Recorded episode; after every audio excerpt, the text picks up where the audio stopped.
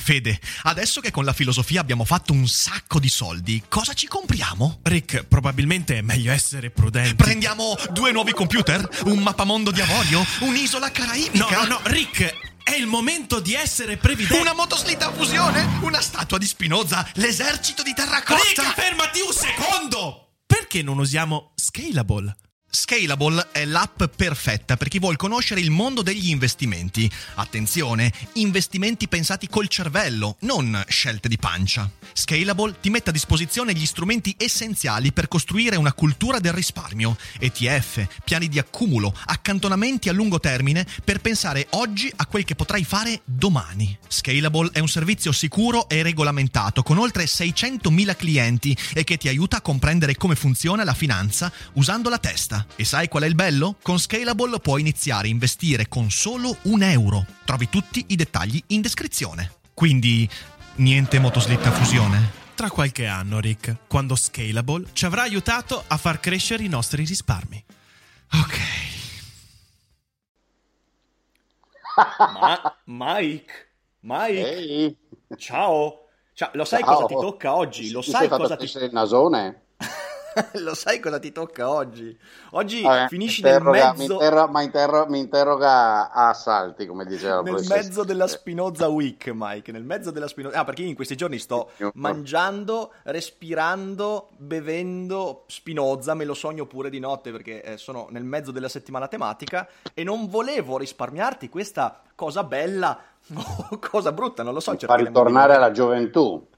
Esatto, esatto. Beh, intanto ciao Mike, ciao a tutti quelli Ciao, che ci ciao, stanno carissimo. ascoltando o vedendo. Perché voi non lo sapete, ma Spinoza era citato e ricitato nel mondo dell'operaismo intellettuale veneto degli anni. Primi, primi anni 70. È vero, però sai qual è la cosa interessante? La cosa interessante è che Spinoza non venne preso come modello dall'operaismo tanto per le sue idee, quanto piuttosto per la sua figura, perché veniva utilizzato come questa figura eh, che si accontentava del poco, che si era allontanato dal potere, che rifiutava eccetera eccetera, e, e che rifiutava i padroni, lo Stato e quindi venne preso più per la sua figura personale che non per il suo pensiero, perché poi se vai a leggere il suo pensiero, eh, beh, lì, lì ti scontri con delle idee che decisamente non sono in linea con quindi ti una- sei letto, beh, non so se voglio fare pubblicità a un uomo che ah, trovo assolutamente intelligente ma umanamente disprezzabile come Antonio Negri, però esiste uno Spinoza di, di Negri. Esiste lo Spinoza di Negri, l'ho letto durante l'università.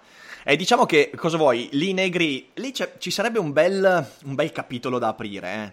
cioè quella corrente filosofica, eh, anzi interpretativo filosofica, eh, di cui Deleuze è stato il più grande, il più grande esponente, che, eh, che io, è una corrente che io amo e odio, perché la amo perché Mm. io credo che quando tu fai storia della filosofia tu devi usare i concetti, cioè tu non, non è- non devi avere reverenza nei confronti dei pensatori, devi usarli, devi smontarli, devi usarli, devi produrre qualcosa di nuovo. E Deleuze l'ha fatto in maniera magistrale, voglio dire, il suo libro su Hume è ancora una delle cose più belle che si possa leggere di quella produzione.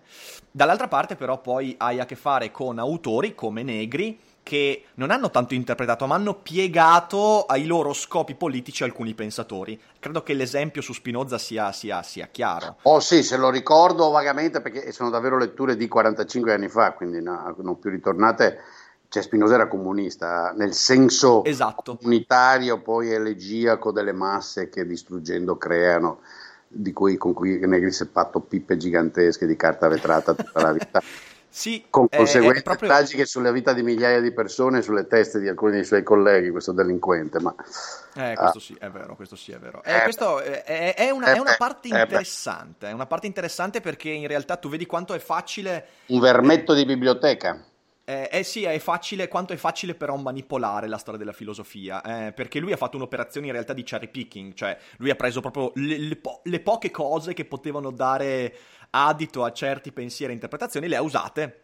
Sì, sì, Eh, io non avevo letto Spinoza quando lessi il libro di Negri, poi anni dopo andai a leggerlo, per un periodo pensavo questo Spinoza, ero ragazzotto, avrò avuto 16 anni quando l'ho letto, una roba del genere, 17.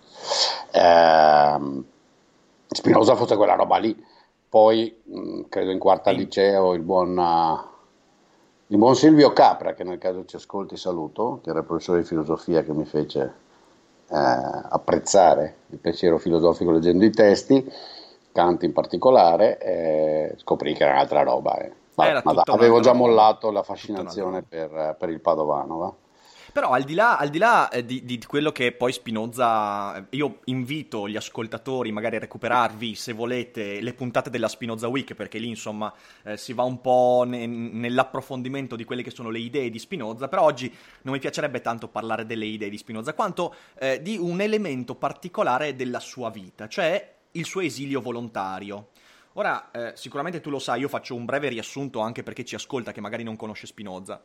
Eh, io dico sempre, Spinoza è uno di, quegli, di quei filosofi che quando lo leggi ti, rend, ti, rende inevitabilmente un po' migliore di prima. Eh, non solo perché il modo che ha di scrivere, il modo che ha di esporre le sue idee è al tempo stesso molto chiaro, eh, e, e, però molto molto complicato perché ti propone dei ragionamenti, dei ragionamenti che ti mettono in difficoltà inevitabilmente, però soprattutto la sua vicenda personale è interessante perché lui, eh, dopo la scomunica, dopo la, la, scomunica che peraltro è stata la, la, scomunica più violenta del suo tempo, eh, escludendo quelle che sono finite a rogo, però il testo della scomunica di Spinoza è qualcosa di eclatante, incredibile. Eh, sia maledetto quando si posa, sia maledetto quando si leva, sia maledetto quando mangia, sia maledetto quando beve, siano maledetti coloro che si relazionano a lui, cioè veramente una roba, una roba de- sia estirpata la sua radice dalla memoria della terra. Eh, tanto per dire, insomma, che eh, è veramente una roba devastante da leggere. Sembra un testo di fantascienza. E, e lui dopo questa Beh, oddio, non è che... Eh, eh... vai, vai, vai. Vai, vai. No, no, no. Uh, l'uomo era eh, stato scacciato dalla sua stessa comunità, no? Eh sì, era la, la, comunità ebraica di Amsterdam che l'aveva trattato così. E sai qual è il sospetto? Il sospetto, perché in realtà... No, perché non, sa- volevo, non volevo che, che, che, che, magari chi non sa pensasse che fosse una scomunica papale. No, no, no, infatti, infatti è, stato, è, stata la comunità rabbinica di Amsterdam e sai che noi... Lui era un, una, un, un, converso riconverso, esatto, anzi esatto. la famiglia era conversa riconversa Esatto, e eh. non so eh, se, se, lo sai, però noi storicamente non conosciamo i motivi reali per cui quella scomunica fu così tanto violenta, anche perché fu combinata prima della pubblicazione del trattato, quindi in realtà c'era solo la circolazione di idee e secondo alcuni storici... Avrà sentito parlare, sarà andato in sinagoga a fare due chiacchiere. Esatto, esatto. Secondo alcuni storici, secondo alcuni storici eh, c'è una testimonianza che afferma come alla prima convocazione di Spinoza dal rabbino che l'aveva formato, che era di fatto il suo maestro, il rabbino gli disse, eh, adesso parafrasando a memoria perché non mi ricordo, però gli disse qualcosa del tipo, eh, senti Baruch, ma, ma, ma, che cazzo mi combini? Cioè, eh, ti abbiamo formato, ti abbiamo insegnato, sei una promessa di questa comunità. E lui gli ha risposto qualcosa del tipo, ma se io non dicessi la verità e dicessi quello che piace a lei, come potrei ancora guardarmi allo specchio? E il rabbino si proprio eh, si strappò letteralmente le vesti e la violenza della scomunica si dice che sia stata fortemente caldeggiata proprio da questo rabbino che si era visto eh, eh, era la lesa maestà capito di fronte alla comunità eh, però vabbè al di là di questo non, non, non vabbè, vorrei vabbè. parlare in maniera eh, proprio particolare di questo quanto piuttosto pormi una domanda e la domanda è che ti pongo e su cui cominciamo a ragionare. In un momento storico come quello in cui viveva Spinoza, che era un momento in cui la tollerante Amsterdam stava subendo una, un grande regresso perché hanno, avevano cominciato ad entrare fondamentalisti religiosi, eh, predicatori di ogni tipo, gente che voleva cancellare la tolleranza, la multietnicità, eccetera, eccetera. Di fronte a una cosa del genere, quanto è in diritto di un intellettuale fare come Spinoza, cioè ritirarsi letteralmente da quello che è il contributo che lui avrebbe potuto poi dare in realtà alla comunità. Perché ricordiamoci che Spinoza in vita è rimasto un intellettuale a disposizione di pochissimi e il trattato teologico-politico ha avuto i suoi effetti postumamente, quando Spinoza morì, che venne messo all'indice e cominciò a circolare in tutta Europa, al punto che nell'Ottocento abbiamo trovato copie del trattato nelle librerie dei papi, cioè rendiamoci conto. The best advertisement is negative advertisement. Assolutamente sì, sai che anche lì ci sono delle belle cose, è il libro che ha circolato di più in quel secolo e mm. i commercianti di libri eh, ro- eh, toglievano la copertina del trattato e ci mettevano sopra altre copertine per farlo circolare, cose cose fantastiche. Però la cosa che mi interessa è questo. Eh, Spinoza avrebbe potuto, eh, in effetti, con il suo pensiero e anche magari con il suo, possiamo dire, sacrificio da un certo punto di vista, sacrificio perlomeno della serenità, eh, frenare il declino che eh, la sua epoca stava vivendo. E, e, invece no, scelse di ritirarsi con la sua zuppetta di farro in una piccola casupola dell'Aia e lì di fatto dimenticato da, da quasi tutti, fino a che poi non morì. Eh, allora, allora la domanda si pone, quanto è grande la responsabilità di un intellettuale che fa questa scelta. E prima di lasciarti la parola, mi viene in mente un, un, ultimo esempio, e io so che tu la conosci, è in Rand, nella Rivolta di Atlante. Ok, la Rivolta di Atlante è una trilogia di romanzi. E lo so che non la sopporti. Per me invece la Rivolta di Atlante è una bellissima trilogia letteraria e eh, da un certo punto Sei di vista... È ancora troppo giovane e ingenuo. Alc- è, è, proba- è, probabile, cioè nel senso il, il, beneficio del dubbio lo lascio. Eh, oggi, oggi tiri fuori Spinoza, mi fai queste domande e mi metti nella mia versione peggiore, migliore, più vera. Vai, non vedevo l'ora. E, e c'è questo, questa figura nella trilogia di Atlante che eh, è il filosofo che in realtà viene trovato a cucinare salsicce in un ristorante sperduto negli Stati Uniti. E lui a un certo punto dice questo, in un'epoca in cui nessuno vuole più la ragione, una persona di ragione deve sapersi ritirare. Allora ti chiedo quanto secondo te questa cosa è mm, non tanto giusta, ma quanto sia utile eh, tanto per la comunità quanto per sé. Allora, uh, giusta, utile per sé e per gli altri. Guarda, giusto non lo so, perché dire, per me non vuol dire un cazzo. Cioè, quanto è giusto che io mi fili il dito nel naso perché ho il naso che si secca? Boh Fragamente non in lo so. live su però. YouTube, peraltro, in live su YouTube. Sì, live su YouTube. Ragazzi, cioè, se avete dei problemi, se, se, quando avrete un problema al naso come me, sfasciato tre volte. Ah, quindi giusto non so, non, non, non, è una categoria in questo caso che non, riesco a utilizzare, ma sai perché? Perché ovviamente un giusto richiede una serie di regole condivise perlomeno fra il giudicante e il giudicato. Buon Baruch arrivederci, cioè, non, non, so che, eh, che, regole avesse lui e che regole avesse io, cosa, come regolasse la sua vita, come non regolasse la sua vita internamente, so come regolo la mia, ma quindi no, no, cioè, non, non, in tutta onestà è un, è un tipo esprimi. di giudizio che non riesco a dare. Certo. Uh, storicamente lo capisco, perché e anche biograficamente non è una sua una scelta così strana uh, l'uomo era un reietto dai reietti, non è la roba più facile. Vero, Amsterdam aveva accolto uh, i conversi, gli ebrei che scappavano, eccetera, eccetera, cioè, non mi ricordo più, boh, è successo un secolo prima, perché lui sta roba è 1660, una roba del genere, no? Eh, l'accoglimento dei, dei, conversi portoghesi era di un secolo prima, la, la, l'editto di Utrecht, quelle cose lì. Esatto. Però poi l'hanno cacciato dalla sua... Comunque sti qua vivevano nei ghetti, erano ebrei, dovevano fare certe robe anche nella tollerante Amsterdam.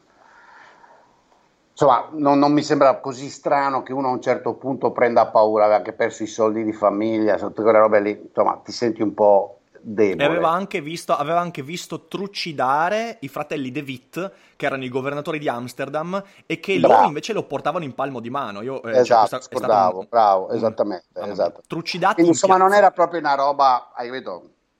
Se sei coinvolto nella vita pubblica in una comunità minoritaria, questa comunità minoritaria è come tu hai sottolineato prima, citando alcuni dei termini del, dell'espulsione, come si chiama in ebreo, non me lo ricordo più, Hemin, eh? um, erano pesanti, pesanti.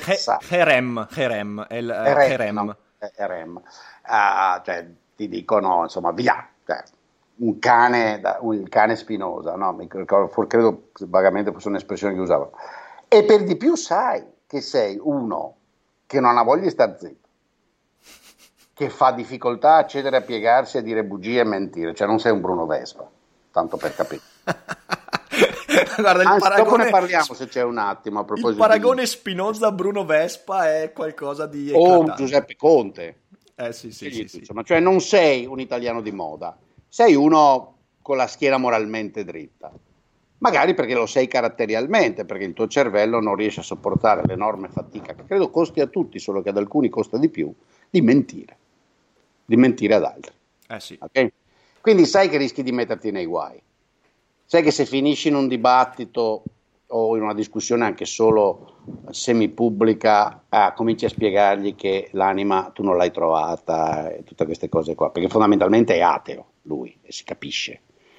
Lui è un grande di una fase in cui eh, comincia la scienza moderna davvero, ormai da, da, da, nei pensatori da meno mezzo secolo, ed è uno dei tanti che si chiede ma se l'anima c'è, scusate, dov'è?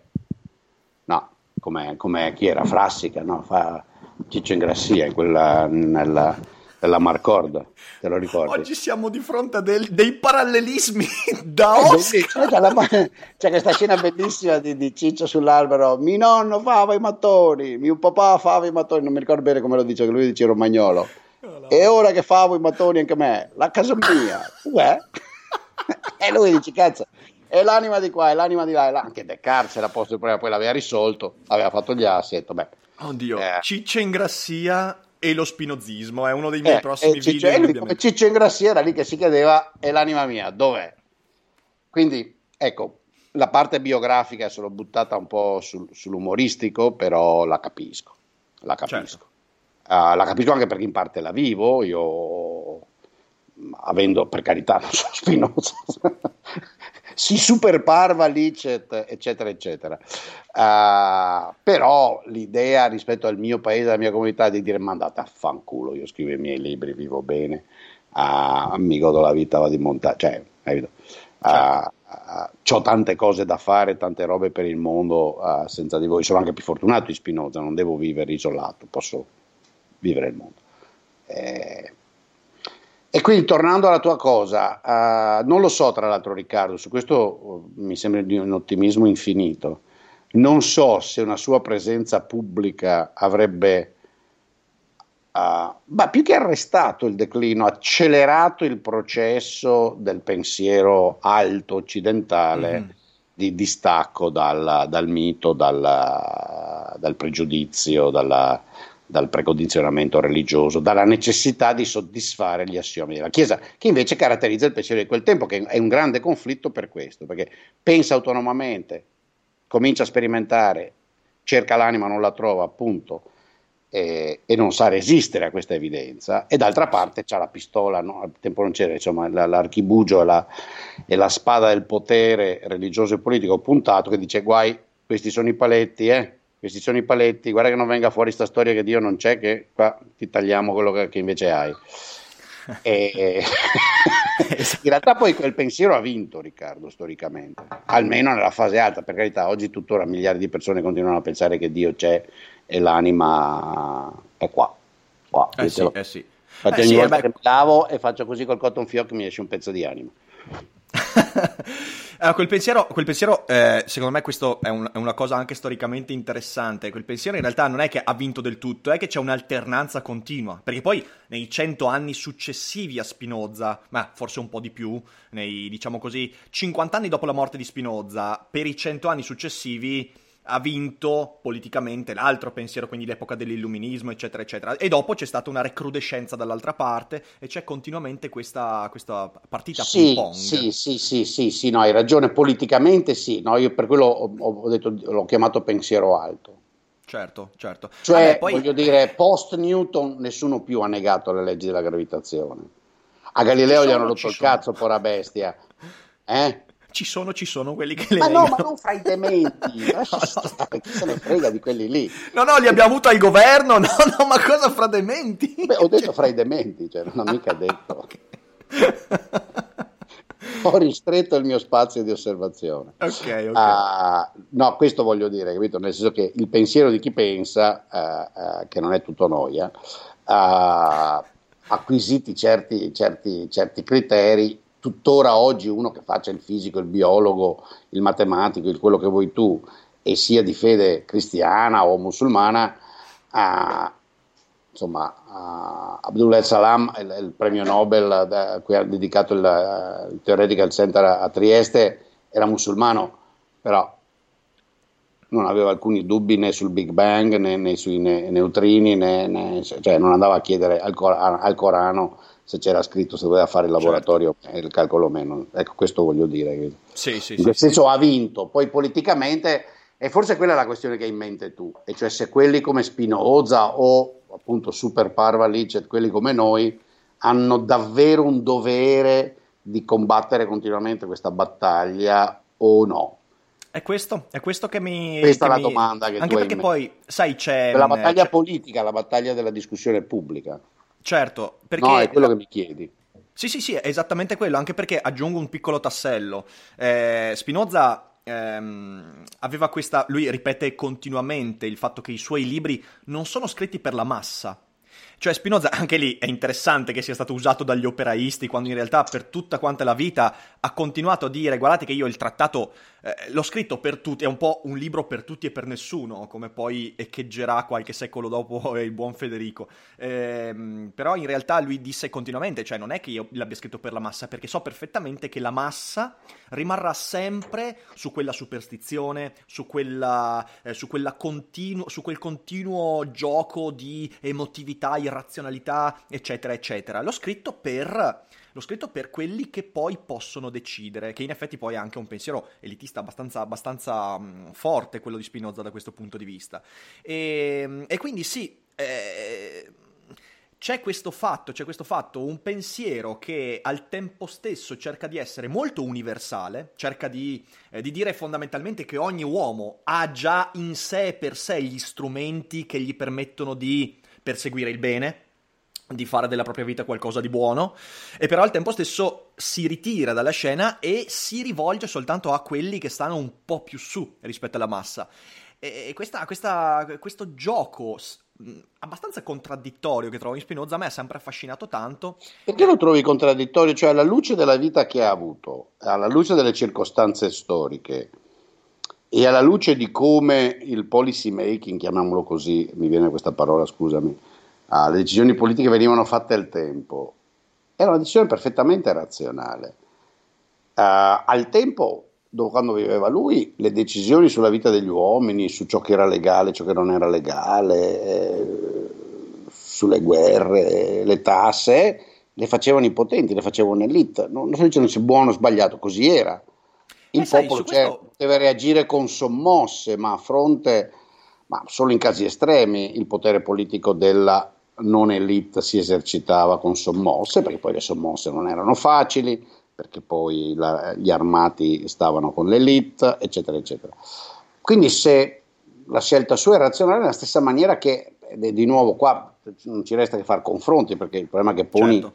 mi rendo conto che ci abbia in mente l'epoca nostra, no?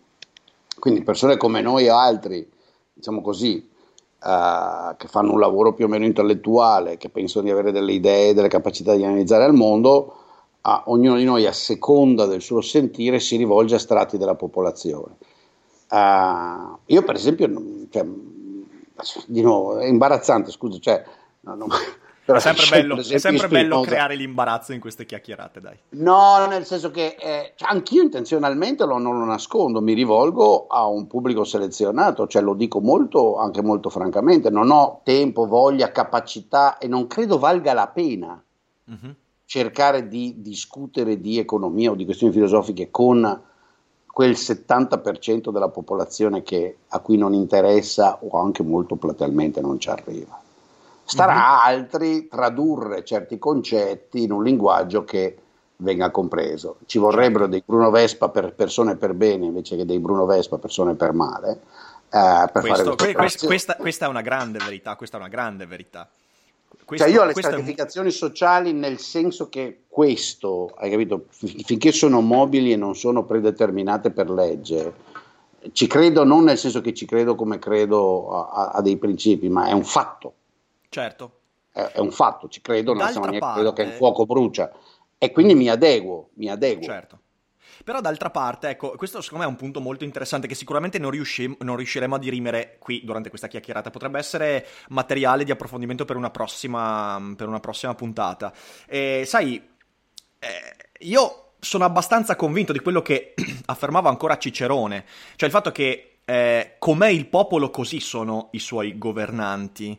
E mi sembra che in un certo qual modo, eh, io adesso qui sto veramente riflettendo ad alta voce, lo lancio lì come riflessione, ovviamente anche a, a chi ci sta ascoltando, eh, per magari ricevere qualche commento interessante. Eh, però questa sensazione che sia un'illusione quella di poter cambiare le cose rivolgendosi a un pubblico, tra virgolette, alto, a un'elite, per un semplice fatto. Perché proprio l'esempio di Spinoza ci ricorda che la recrudescenza religiosa, che l'inasprimento dell'intolleranza, in realtà è stata la risposta di un sentimento che covava nella popolazione di Amsterdam. Perché i grandi movimenti di violenza avvenuti in quel contesto, ma secondo me potremmo citarne anche molti altri, non sono stati perché qualcuno in alto ha deciso che. Perché quelli che sono in alto, in realtà, molto spesso non decidono autonomamente come guidare poi le masse, ma recepiscono quello che è un sentimento nella bassa pancia delle masse che poi si traduce in movimenti politici. E se volessimo... Dici di no? Dici di no? No, no, no, questa visione... No, anzi, su questo sono paretiano, moschiano, quello che vuoi. Mm. Uh, no. No, nel senso che a mio avviso uh, la, la, cioè, questo sì o no, se vuoi lo facciamo. No, no, eh, no, no io non, questo semplice determinismo per cui il politico, il leader, eccetera, è, è colui il quale ausculta uh, la popolazione, l'elettorato e auscultando percepisce dove vada la maggioranza a livello istintivo e poi dice quello che la gente vuole sentirsi dire, è una favola che ci raccontiamo, ma è un'illusione, un'illusione di un'analisi uh, sociologica o anche solo dei processi decisionali e storici incompleta. Anzitutto perché se così fosse, se così fosse, Uh, sarebbe un miracolo accaduto, non lo so, 50 anni fa, perché credo nessuno, nessuno nella sua buona mente sia in grado di sostenere che, eh, evitiamo l'esempio Hitler, eh, sì, sì. che Churchill uh, fosse semplicemente uno alla, nella, nella, fase del passaggio Chamberlain-Churchill che interpretava meglio il sentimento delle masse inglesi di quanto lo facesse Chamberlain. No, è plateale da documenti storici, da evidenza, certo. da resistenze, che Churchill e il suo gruppo e anche il re, eccetera, eccetera, hanno fatto una scelta politica da leader e hanno convinto con strumenti retorici, con uh, appelli, con abilità di discorso, con anche una certa uh, capacità di mettere in piedi organizzazione, forze e simboli, questa cosa di Dunkerque, la, la, la le, eccetera, hanno convinto grandi strati della popolazione inglese che no, che appeasement non era più il caso, che bisognava combattere. E faccio un esempio vicino che tutti conoscono, ma insomma, ce ne possono fare altri. Cioè, eh, la popolazione spagnola del 1936 non era clerico-fascista. Franco non è uno che ha interpretato quello che le masse volevano, Franco è uno che l'ha imposto e via andando. Uh, francamente vale anche per De Gasperi, cioè la famoso giochetto degli italiani, ecco gli italiani su questo sono particolari, no? nel senso che la loro capacità di adattarsi, però insomma gli italiani nel 1946 non è che si erano risvegliati all'improvviso, hanno detto oh che bella la democrazia, la crescita economica, no? Certo, certo. Ma sì, io la vedo allora, così, questa... Riccardo. E no, quindi, no, questa uh... è, è... Allora, io non credo di avere, cioè nel senso, anche perché poi io credo che come in molte cose complesse, in realtà qui la verità stia eh, ne- nelle sfumature, eh, perché poi io credo sia comunque... Tu hai eh, scelto l'esempio di Churchill, stai parlando di un momento di grande emergenza, in cui la decisione essere, doveva essere molto veloce. In realtà però quando tu vai ad analizzare momenti storici in cui non c'è un'emergenza politica forte, Beh, ti accorgi che comunque, eh, non so, prendi, ma basta prendere anche l'attualità. Eh, le manifestazioni governative attuali sono la rappresentazione quasi pedissequa di quello che è il sentimento popolare e il Giuseppe Conte di turno, sulla base di come tira il vento ed è il vento popolare, il vento della maggioranza, decide di andare dall'una o dall'altra parte. Ma no, l'ha cambiato lui, l'ha cambiato i media, cioè qui c'è un pro- invece il rovescio, cioè la relazione fra media non, eh, ne discuteremo infatti la mattinata della domenica 6 dedicata a questo, la relazione sì. fra uh, sistema mediatico, potere politico ed economico ed orientamento delle persone, l'Italia è l'elemento migliore di esempio, cioè c'è stato uno spostamento nel punto di vista e nelle credenze dell'elettorato 5 Stelle e di altra parte dell'elettorato sostanziale nella misura in cui un pezzo dell'elite ha deciso per le ragioni non entriamo nel ragionamento politico, non importa, di cambiare atteggiamento e uh-huh. il simbolo è Conte ha deciso di diventare da Dr. Jekyll a Mr. Hyde, o da Mr. Hyde a Dr. Jekyll, non voglio in questo caso. E, e questo ha influito tremendamente sulle, eh, sull'opinione delle persone. Certo, persone come te e me informate non hanno cambiato opinione e dall'estremo opposto le persone istericamente eh, eh, eh, come dire, animalmente legate all'uno all'altro all'immagine, non hanno cambiato uh, opinione, ma una fetta grande di chi guarda la TV, per capirsi, e si informa così, per Bacco se non ha cambiato opinione, cioè è scritto ovunque, no? Cioè, sì, guarda sì, no, per esempio certo. l'operazione che stanno facendo attualmente i media su ma stiamo deviando dalla questione forse biografica spinoziana sul nostro dovere di parlare, uh, eh, su, sugli sbarchi. Uh-huh. Ti rendi conto che questi hanno occultato nell'era Savini tutto agli italiani sugli sbarchi che avvenivano e hanno f- informato solo quello che voleva Salvini, e cioè le tensioni in corso con le terribili uh, carole. Guarda, che, sia, che, ci sia la manipolabilità non c'è dubbio filmati ovunque di, di, di, di, africani che arrivano alla popolazione festante che vorremmo se bene, ma andate a fare in culo. Cioè, ecco, Spinoza era uomo di alta qualità, altra qualità umana. Ah, beh, questo, su questo, su questo eh, non c'è dubbio. Sai, eh. questa discussione mi ha fatto venire in mente, infatti, finché, finché parlavi e ti ascoltavo, eh, ho cercato una citazione. Eh, mi ha fatto venire in mente una, una frase che io amo tantissimo, eh, da, dal Coriolano di Shakespeare, in cui a un certo punto Menenio. Eh, non lo conosci? Beh, meravigliosa. No, no, cioè, so che esiste, ma non l'ho mai letto. Meravigliosa opera, la più attuale di Shakespeare politicamente, quindi se, se, hai due ore, perché te lo leggi in due o tre ore, te lo consiglio. A un certo punto Menenio, che è il senatore che appoggia Coriolano per la candidatura come capopopolo, sta discutendo con altri due senatori. Questi due senatori sono eh, Sicinio e Bruto e sono due due dei peggio stronzi, due iperdemocristiani che cambiano sulla base di come il po- sono i capi popolo loro, ok? I tribuni, i tribuni. E a un certo punto Menenio dice una frase che per me è, è proprio fenomenale. Lui dice sono conosciuto come un patrizio eccentrico che ama la sua coppa di vin brûlé senza neanche una goccia di tevere ad annacquarla. Uno che ha il difettuccio di decidere a favore di chi parla per primo. Ecco, io credo che, che, che, in realtà su questa frase qua ci sia molto di quello che stiamo discutendo. Cioè, ci sono, c'è chi parla per primo, cioè chi parla prima di sapere da che parte tira il vento. Ma secondo Shakespeare, nella politica non è quasi mai così, eh, perché, perché, perlomeno si aspetta di valutare eh, dove tira il vento e poi si prende una decisione e questo non esclude che poi ci sia la manipolazione di quello che è il consenso. Comunque qui ecco mi è venuta in mente questa citazione. Sì, però questo è strano, allora lo leggerò, voglio capire il personaggio, perché quello che descrivi è tipico, come dire, di quelli che arrivano in seconda battuta.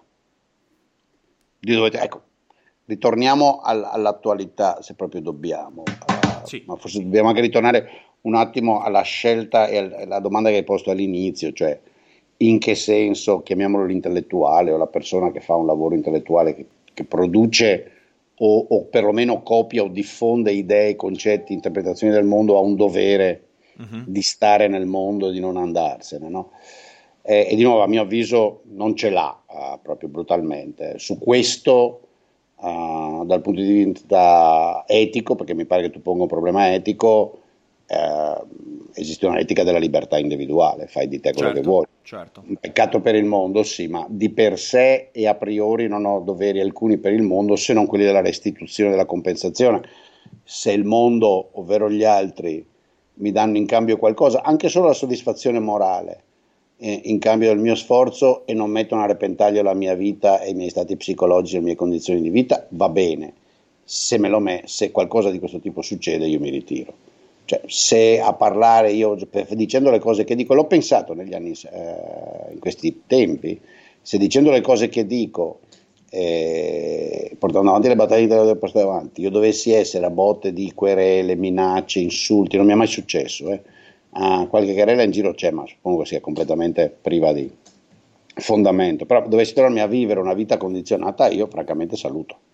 Certo, certo, certo. Beh, sì, sì, io su questo sono pienamente Non d'accordo. mi sento assolutamente in, do- in, dovere di stare lì a combattere per la patria Italia a fronte a una banda di buzzurri che, eh, che, che, ne so, che al bar mi offendono. Cioè proprio, certo. mi... Anche perché la vita è una sola, è sprecarla eh, per quei buzzoni. E ogni minuto che passa e l'ho buttato via, l'ho buttato via. Poi quando certo. hai 63 anni come me rendi, ti rendi perfettamente conto uh, che eh, così è. Quindi il povero Baruch, io ti dico, uh, lo capisco. Ritornando all'oggi, al ruolo, sai, prendi uno come Renzi. Ecco, Renzi non è quel personaggio lì, devo dire, per carità, poi possiamo analizzare i suoi motivi e li analizziamo, tutti sanno quanto io sia critico, anzi abbia un certo timore di Renzi, ma non timore per reverenziare, timore perché è un uomo che può fare gravi danni, a mio avviso, ha preso con me, eh, li sta facendo, li ha fatti, preso con me dalla, dalla sua sete di potere, no? però chiaramente è uno che decide lui dove deve andare, dove, che vuole orientare la gente, c'è poco da fare. Sì, sì, no, questo, questo è vero, questo è vero. Sì, Renzi, sì, sì. No, ci... magari si studia l'angolo di entrata delle sue frasi, dei suoi ammiccamenti, delle sue bugie che massimizzi l'impatto sul, sul, sul pubblico a cui lui vuole rivolgersi, però lo sceglie lui. Sì, sì, sì, sì, sì, sì. sì. Beh, interessante. Questo, questo, è un argomento su cui dobbiamo tornare. Perché... Poi sono le Carfagne, come è venuto in mente. Ho visto ieri un comunicato di Carfagna stupendo. Bellissimo, lascia che te lo dica. No, perché è la prova, c'è cioè, tutta questa storia di sta Carfagna, perché me è carina, o era carina, che cavolo ne so. Uh, si scordano tutti il passato, come tutti quanti si dimenticano. Cazzo in vita sua. Oddio, ho appena detto una frase falsa. Uh, ah, mettiamo il beep eccetera poi. eccetera e, e, tutto quello che è successo che ha preso un paio di persone a farle, a farle i tweet i comunicati stampa che sanno scrivere in italiano e, e, ragionare per cui gli italiani hanno deciso che la statista è la futura del centrodestra moderato vabbè ma il comunicato di questo infatti è un capolavoro perché vai, vai, dice, non l'ho mica letto ah. ah non, non, non, avresti dovuto me l'ha mandata una uh, della stampa allora, dice che la creazione del partito nuovo da parte di Renzi non è un problema e una minaccia per tutta la sinistra, ma lo è anzitutto e soprattutto per Forza Italia. Perché Renzi viene col suo partito ad occupare l'area ideale di cui noi siamo stati rappresentanti. Ora Nota sta dicendo che Renzi sta facendo un partito che idealmente dice le stesse cose che diciamo noi e si avvicina a noi. Però, dice, è un pericolo perché ci porta via i voti e se ci porta via i voti ci porta via le careghe quindi qua bisogna reagire Spettacolo. cioè fantastica io ho detto chissà se uno lo legge e lo capisce questa la dice ragazzi qua c'è uno più appariscente di noi più bravo di noi più, più mediatico di noi che il vecchio, il vecchio che ci fotte il lavoro non ce la fa più e ci ruba la carega perché Bellissimo. dice le stesse cose nostre e ci porta via i voti dei nostri fantastico. Bellissimo. L'opposto di Spinoza, la, la Carfagna è l'antispinoza. La Carfagna, Carfagna e Barucca canta la Carfagna, Barucca... Meraviglioso, meraviglioso, meraviglioso. Ma insomma, io eh, credo che siamo andati lunghissimi, siamo a 40 minuti sì. di chiacchierata. Oh madonna, io... benedetto, mm, ciao. Ritorniamo su questo argomento perché è interessante. Voi, voi che ci ascoltate, diffondete, eh, iscrivetevi al canale di Liberi Oltre a questo canale e ascoltate il resto della Spinoza Week perché se vi è piaciuto, se avete capito che Spinoza comunque dà un sacco di spunti per l'attualità e ne dà veramente tantissimi, beh, no, le puntate della Spinoza Week magari potrebbero interessarvi. Grazie a tutti Ascolterò quanti. anche io la Spinoza Week. Adesso. Bravo, bravo. Anche perché nella puntata di, uscita. Aspetta, oggi è uscita questa mattina. Noi stiamo registrando di Vabbè, giovedì. Stiamo di giovedì sì. Parlo del perché in realtà Spinoza non è definibile come un ateo, esattamente un ateo, leggendo l'etica, quindi insomma, magari potrebbe interessarti qualche spunto. Eh, voglio, cioè, no, io lo credo, ti dico brutalmente, secondo me lo è, solo certo, che certo. c'è là col panteismo, queste cose. Ma...